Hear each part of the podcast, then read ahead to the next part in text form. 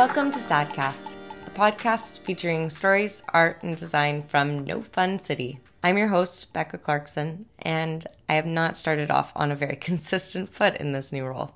In the future, I'm aiming to put out a new episode once a month, but I've been off gallivanting abroad for multiple friends' weddings over the last few weeks, which has been a privilege and equal parts amazing and exhausting. I'm always happy to return home to my bed, but more importantly, my cat after long trips away. And I'm excited to nest and get cozy after a high gear summer. This episode involves a little travel since our next guest is Montreal born, Vancouver raised, and New York based. My name is Miranda Joan. I use the pronouns she, her, and I am a singer songwriter. While I don't love the Zoom meeting format, I do love that the recording picked up Miranda singing in her New York apartment while I was having technical issues in Vancouver. Hey. Oh, wait, now I can hear you. Miranda is always singing, ever since I've known her, which is since grade 10. Even at 15 years old, she was singing and playing the piano and performing original songs to our entire high school. You know, at an age where people feel very comfortable with themselves and such. In one word, she's fearless. And she's also a complete goofball. For example, she showed up to a 9 a.m. Zoom interview wearing a cowboy hat and elf PJs with Will Ferrell's face on them. I looked on my shelf and I was like, why why pick a baseball cap when you could pick a denim cowboy hat? Miranda is a woman of many hats as an independent freelance artist, and she has a lot going on ahead of her second album release in the new year.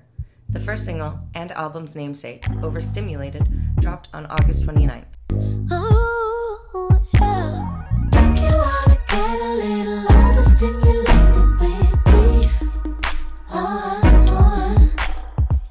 Sort of overhearing artists talk about this, but it is what it is. All we did was write music. Um, but it was a collection of songs written during lockdown and then through to the opening and that like weird kind of and wild transition into returning to life. So the first single, Overstimulated, was written in that sort of when the river meets the ocean point of us being on the in the reemergence with one another. You are something fuzzy like an opiate. Utopia. I, I wanted to see and be seen. You know what I mean? I wanted to like witness others in a group and I wanted to be in a group with friends out. I wanted to touch people and that connection. Just my thirst for it was explosive. And so that is what that first single is about is just that like desire to reach out and feel it all again. I shot a music video for it when I was in Brazil in April for a few different reasons, but it was right on the heels of of Carnival, and uh, that for me is definitely overstimulation personified. The video is available on YouTube, and I recommend watching it for the outfit Miranda wore alone, which is like half assless chaps meets plunging neckline mesh pantsuit. It's sultry and sexy, and nothing like the next song she's releasing on November 3rd, which is titled I Love You, Dwayne. Dwayne. You are my rock. It started as a joke with my brother uh, about writing a love song for The Rock, and it, I was like, challenge accepted. And then I became, it sent me down uh, this wormhole of researching him because I knew about him in the way that he is kind of omnipresent, you know, like we all sort of know a lot about him. He's like a pop song that you've never conscientiously listened to, but you know all the lyrics to somehow. He's that for me. But when this happened, I was sent down this wormhole where I have now since like learned so much about him and am a very big fan. And then I would say one thing my brothers and I are great at is like really ramming a joke into the ground and just like the full commitment. So I really committed to this, made a music video, and it's just silly. That video was shot with an all female cast and all female crew and included three other Canadian transplants in New York. Maybe a shot of maple syrup involved in the video. Um, but yeah, it's a very Canadian uh, crew as well. So it was really awesome to have that support from home. And I think there's a level of like support that comes with uh, working with people that can connect to that experience of having these different layers of, of identity colliding with your art.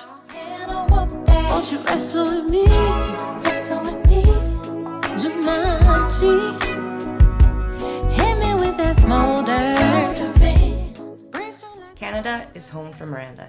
But for someone who spent a decade in each of three cities she's lived, her definition of home has shifted through the years. That's such a big, big theme for myself. So I wrote a song called Home, and the music video was actually shot in Vancouver.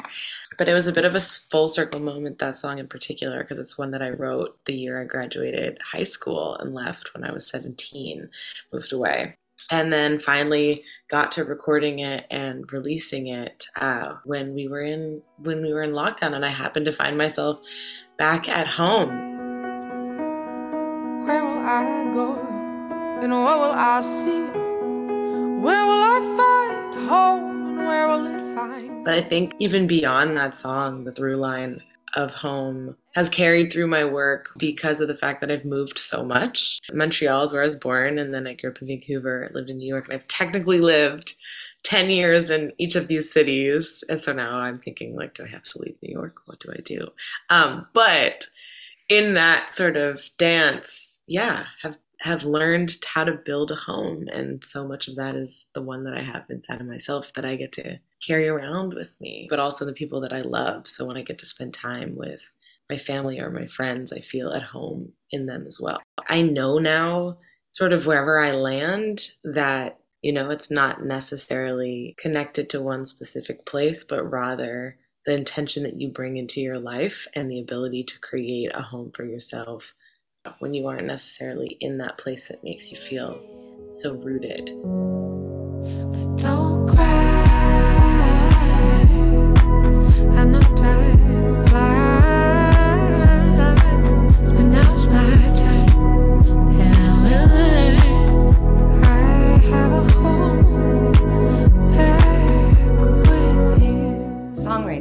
Many cases, has always been Miranda's home base.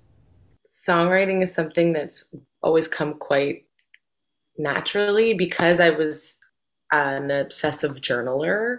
And I think when I, I, I was an obsessive journaler and then I would keep binders, RIP binders, full of printed lyrics to songs that I would memorize. And this is like I had them in the little plastic sheets and it was just my treasure trove of, you know, late 90s, early 2000s pop songs that I just felt like I had to know the lyrics to. Um, and I think when I bridged the gap of, oh, the things that I write in my journal can be married with my love of music, uh, that was kind of the the beginning of the end.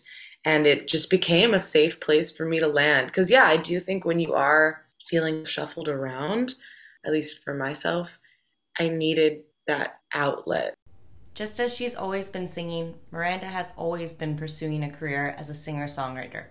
After studying music at Concordia, she moved to New York to try and make it. New York is actually nonstop. And I think that's the thing that when I go home, I can actually stop.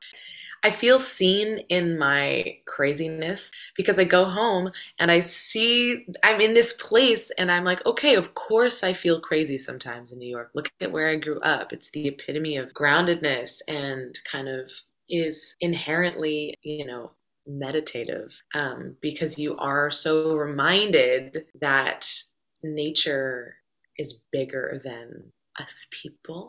Whereas New York is the opposite, right? It's big and it's tall and it sort of gives the optical illusion that humans are greater than nature. It's hard to actually stop because the current of energy flowing uh, is is palpable, and I love it. And it's just you know intense. I think it's just you feel that energy of people just chasing things, and uh, it's hard to run countercurrent to that.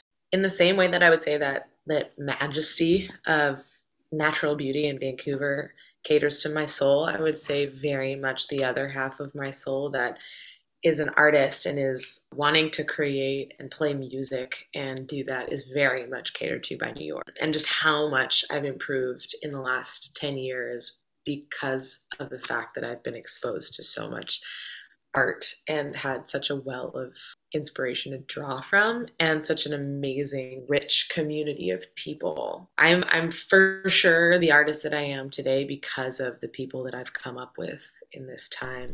Over the last decade, Miranda has really created a role for herself within New York's music community. She co founded and co hosts FEM, a bi monthly jam session led by all female identifying or non binary people. We perform as a house band. We're 11, an 11 piece house band. So it's a full horn section, a full rhythm section, which is bass, drums, guitar, and keys, four singers, and a DJ.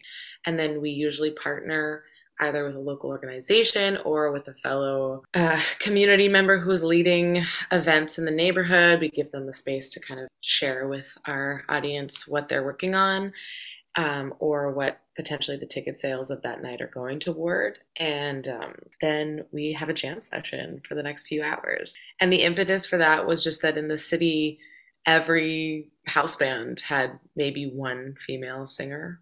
And then, if not, you know, nobody who was a female on stage leading the night.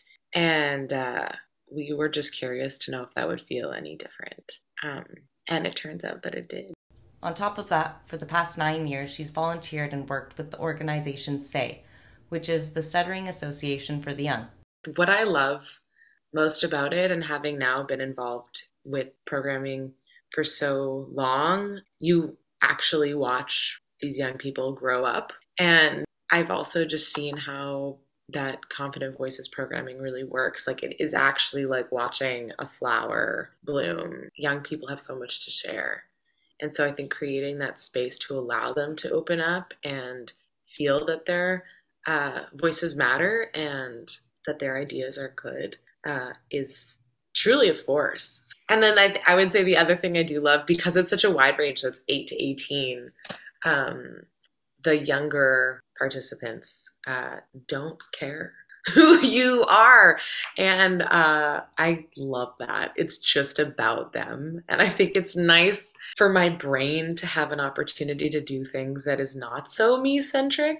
Because I think, yeah, as a freelancer and as an artist, I'm spending a lot of time thinking about myself and you're yeah you're a freelancer you're doing this all yourself so like what what do you think would surprise people the most about sort of all the components that involves i think maybe the most surprising thing would be like how many components are involved to get music to the finish line. And when you are a one woman army i have a shout out. I have amazing creative collaborators but steering the ship and, and getting things done is just an exercise in patience because you know it's kind of hurting cats to rally around what it is that you're trying to do. So from the musical side you know the actual point of songwriting is just a drop in the water of what it takes to get a song finished and then out and have it heard is like a whole other layer. So if you are releasing music, I am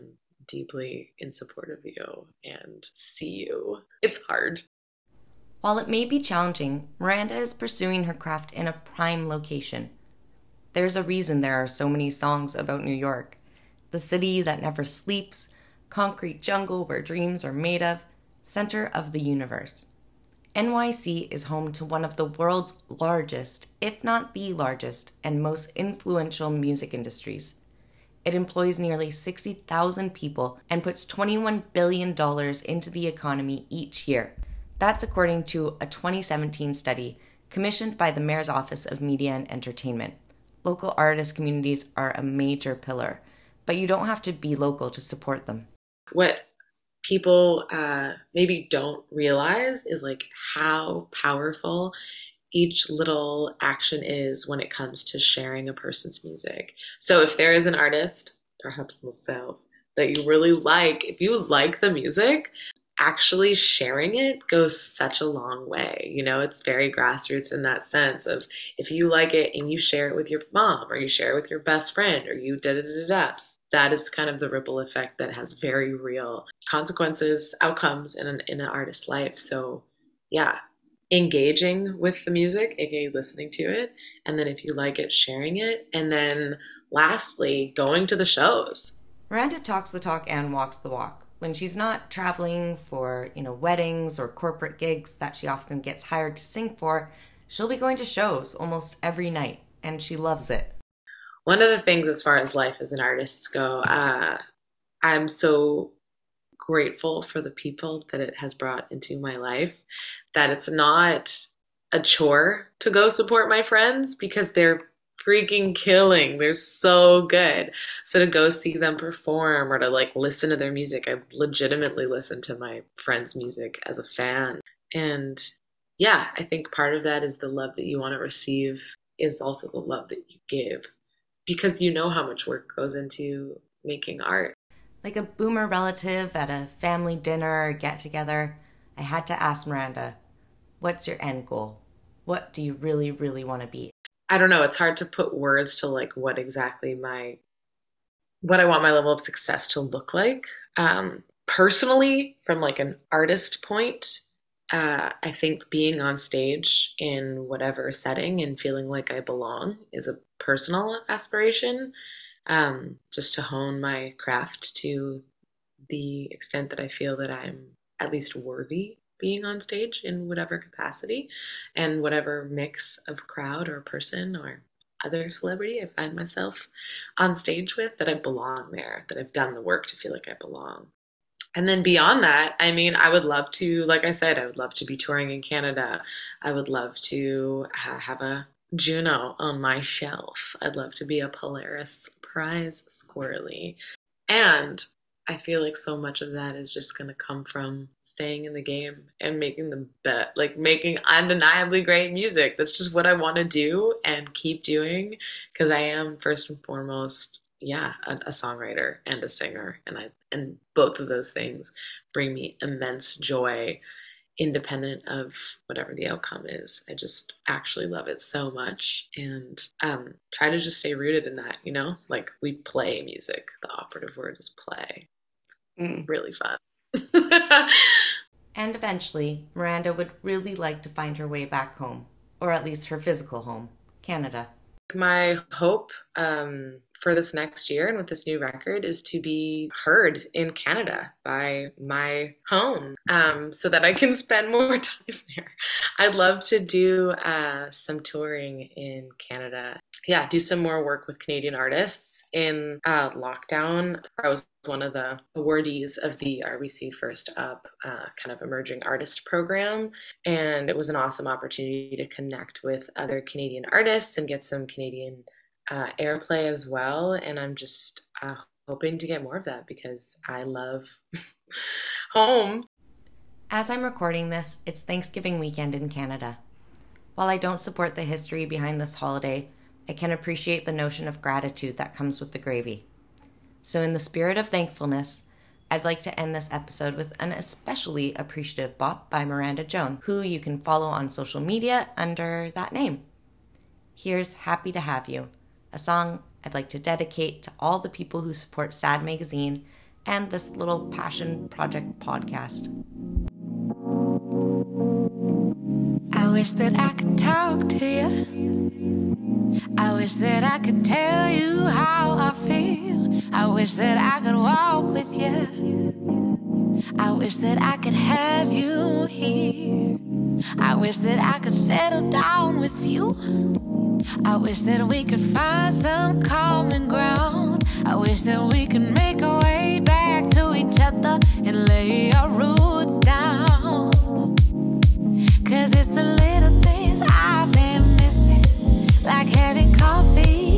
coffees